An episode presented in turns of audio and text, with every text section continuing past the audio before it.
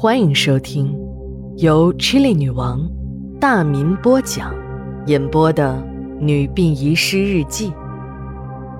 本故事纯属虚构，若有雷同，就是个巧合。第一卷第三十章。据中国心理卫生协会资料显示，自杀在中国已成为位列第五的死亡原因，仅次于心脑血管病、恶性肿瘤、呼吸系统疾病和意外死亡。在十五岁至三十四岁的人群中，自杀更是成为首位死因。在中国，每年约有二十五万人死于自杀，至少有一百万人。自杀未遂。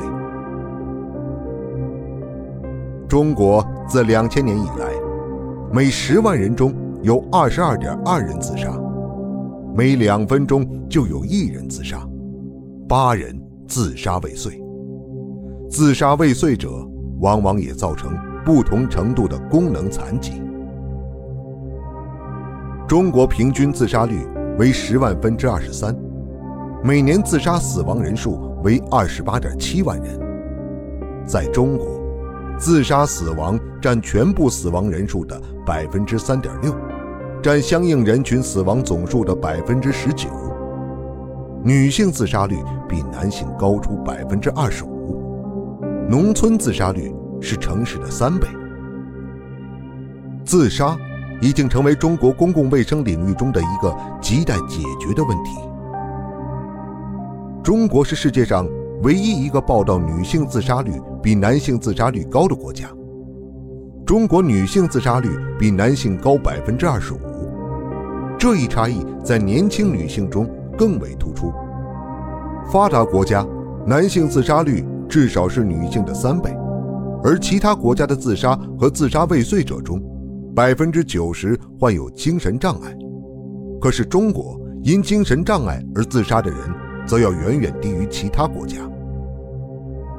中国每两分钟有一人死于自杀，自杀现象难回避。每年二百万人自杀未遂，这是一个触目惊心的数字。面对这些冰冷的数字，让我们每一个人都难以淡定。读了江梅的日记，我除了为逝去的生命感到深深的无奈外，还深觉，我们这个社会是不是也应该深刻反思呢？闲言少叙，书归正传。十一月八日，日记全文如下：昨天晚上我值班，早上还没到上班的时间，就接到了警方的电话，到一所小学去收尸。当我和同事赶到的时候，才知道这是一起自杀事件。一个年轻的小学女老师从学校的教学楼顶一跃而下，落在操场前的水泥地面上，满地是血。等幺二零医生赶到现场，女老师已经死亡了。警察勘察完了现场。确定是自杀，剩下的事儿那就是我们殡仪馆的了。当我走进尸体，真的让我吃惊不小，也很伤心，眼泪不由自主的从眼眶中流了出来。别笑我，这个自杀的老师是我的一个大学校友小荣，是我就读的那所大学师范学院的学生。我们经济管理学院和师范学院是邻居，我平时呢又爱好文学，就时常到中文系去蹭课听。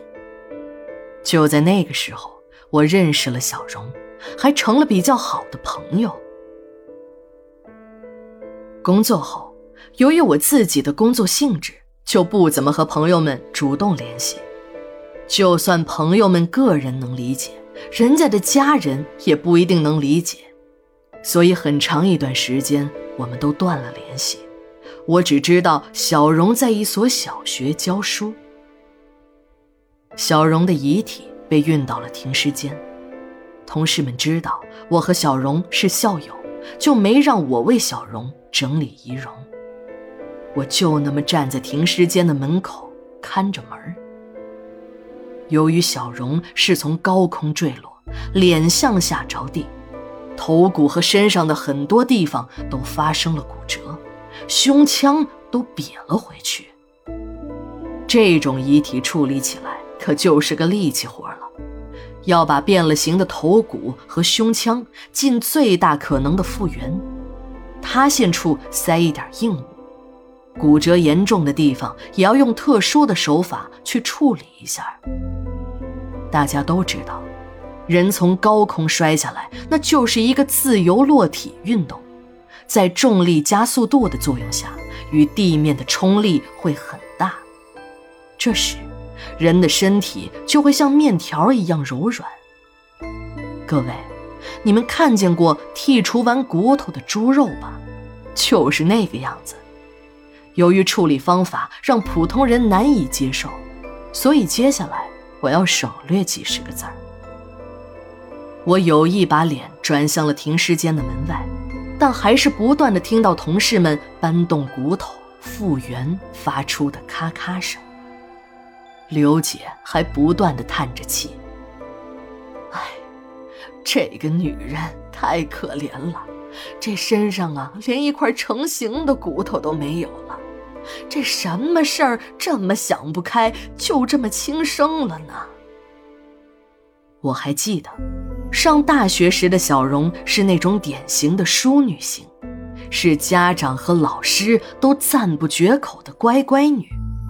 她从不和任何人争论，学习成绩也是好的没话说，尤其是那一手漂亮的文章，不断的见诸于各种报刊杂志。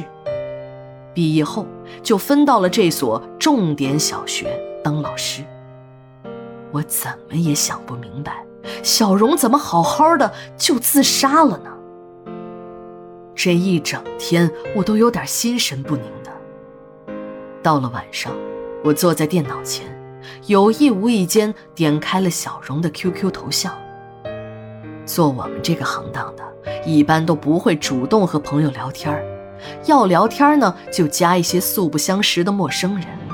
反正网线的另一端也不知道我是殡仪工，就直接海阔天空的开始吹吧。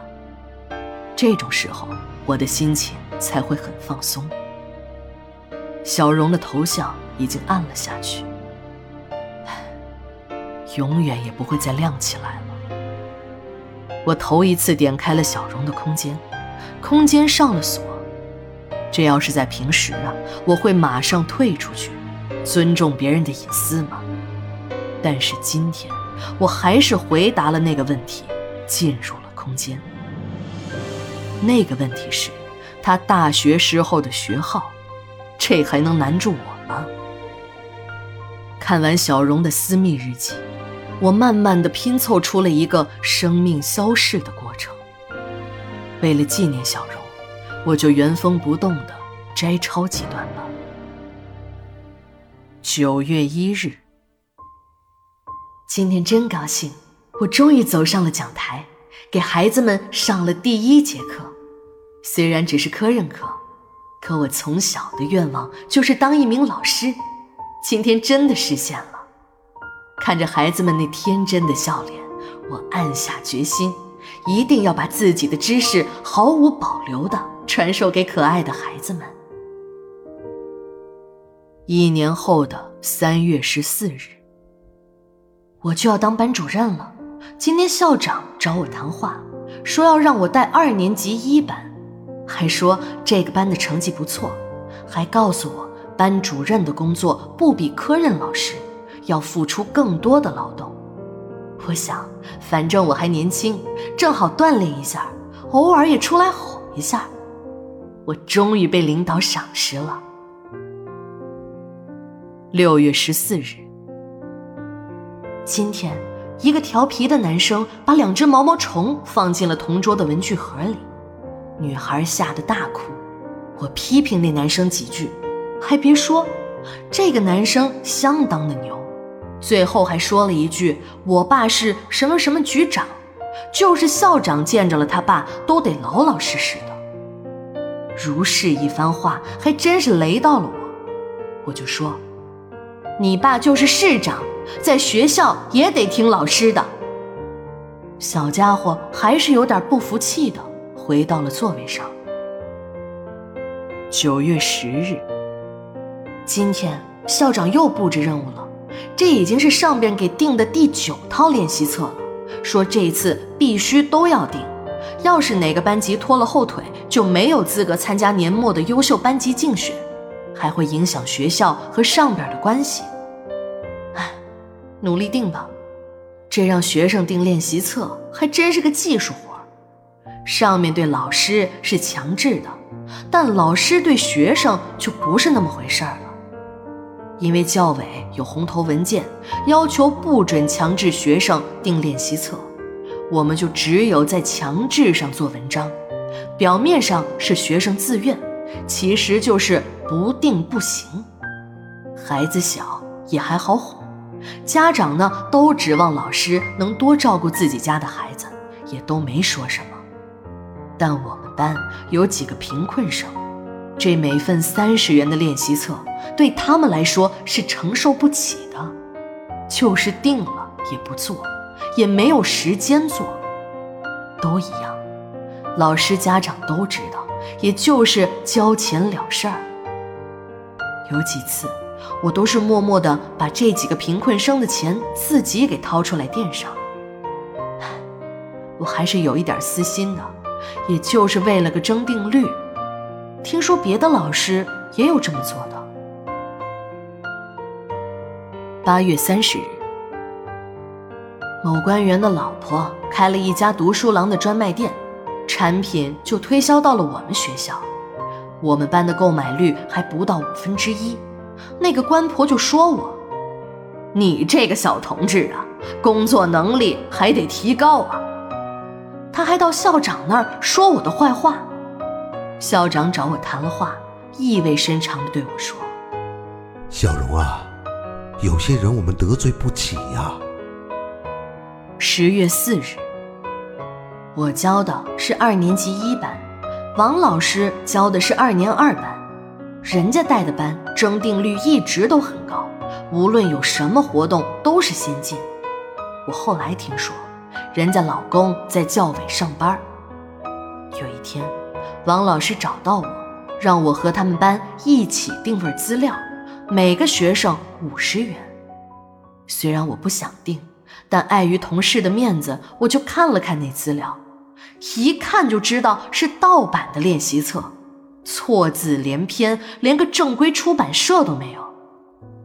王老师看我有点犹豫，就贴着我的耳根子说：“这个卷子回扣高，给我们才八块钱，我们一出手就是五十元，这赚大了。”我早就听说过王老师生财有道，五元一个小笔记，市场。几毛钱，十元一个鸡毛毽子，市场一元，还有上百元的学习机。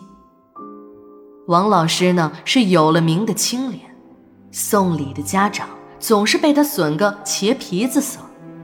最后家长们学乖了，不但花钱买这些资料，而且还经常消费王老师直销的那个天价化妆品。他们班级的文体活动。更是丰富，什么新少年学习报、法制报、故事报，还有当地市委主办的什么什么日报，当然少不了王老师自己爱看的垃圾小报。十一月六号，唉，最要命的事儿就是应付上面的检查了。上面背地里布置了各种练习册的征订，却还要不断的组织人进行检查。你别以为老师学校给他们推销完了教辅材料就有了功，要是在检查的时候出了问题，受处理的还是学校和老师。轻呢则扣工资奖金，重则直接让你滚蛋回家。明天省里下了人检查学生的课业情况。顺便检查一下学校的黑食堂。我们学校的食堂没有资质，听说还是暗访，这可吓坏了主管领导和校长，立即给我们开会布置了一套任务。具体呢，就是让我们告诉孩子，如果有人在学校附近问你，你们学校订练习册吗？你们学校有食堂吗？就一律回答，我们学校从来没有订过练习册。关于食堂，我们都是回家吃饭，学校根本就没有食堂。这让我很为难，天天都要求学生要诚实。今天又要教学生公开说谎。学校要求我们每个班级必须要把这两个谎言在课堂上以问答的形式进行演练。经过了一天的强化训练，每个学生都把这两个答案背得乱数。谎言说了一万遍也就成了真理，这话让学校玩到了极致。十一月六日，这对我真的是黑色的一天。老校长在找我谈话时说：“由于我们班的一个同学的家长向上级实名举报了学校联合保险公司、服装厂强制买保险、订校服的事儿，给学校闹出了大乱子。于是，我被解聘了。正当我要据理力争时，老校长摆摆手。”我知道这件事儿和你没有关系，但是这是上边的意思。要不，我介绍你到一家民办学校去上班吧。十二月六日，我真的很热爱我的职业，我不愿意离开可爱的孩子们，我要永远和你们在一起。小荣的日记记到这里，戛然而止。这让我明白了事情的八九分。小荣的追悼会上，有关领导出席了，在致悼词时沉痛地说：“小荣同志是一名出色的人民教师，是我们教育队伍中的楷模。”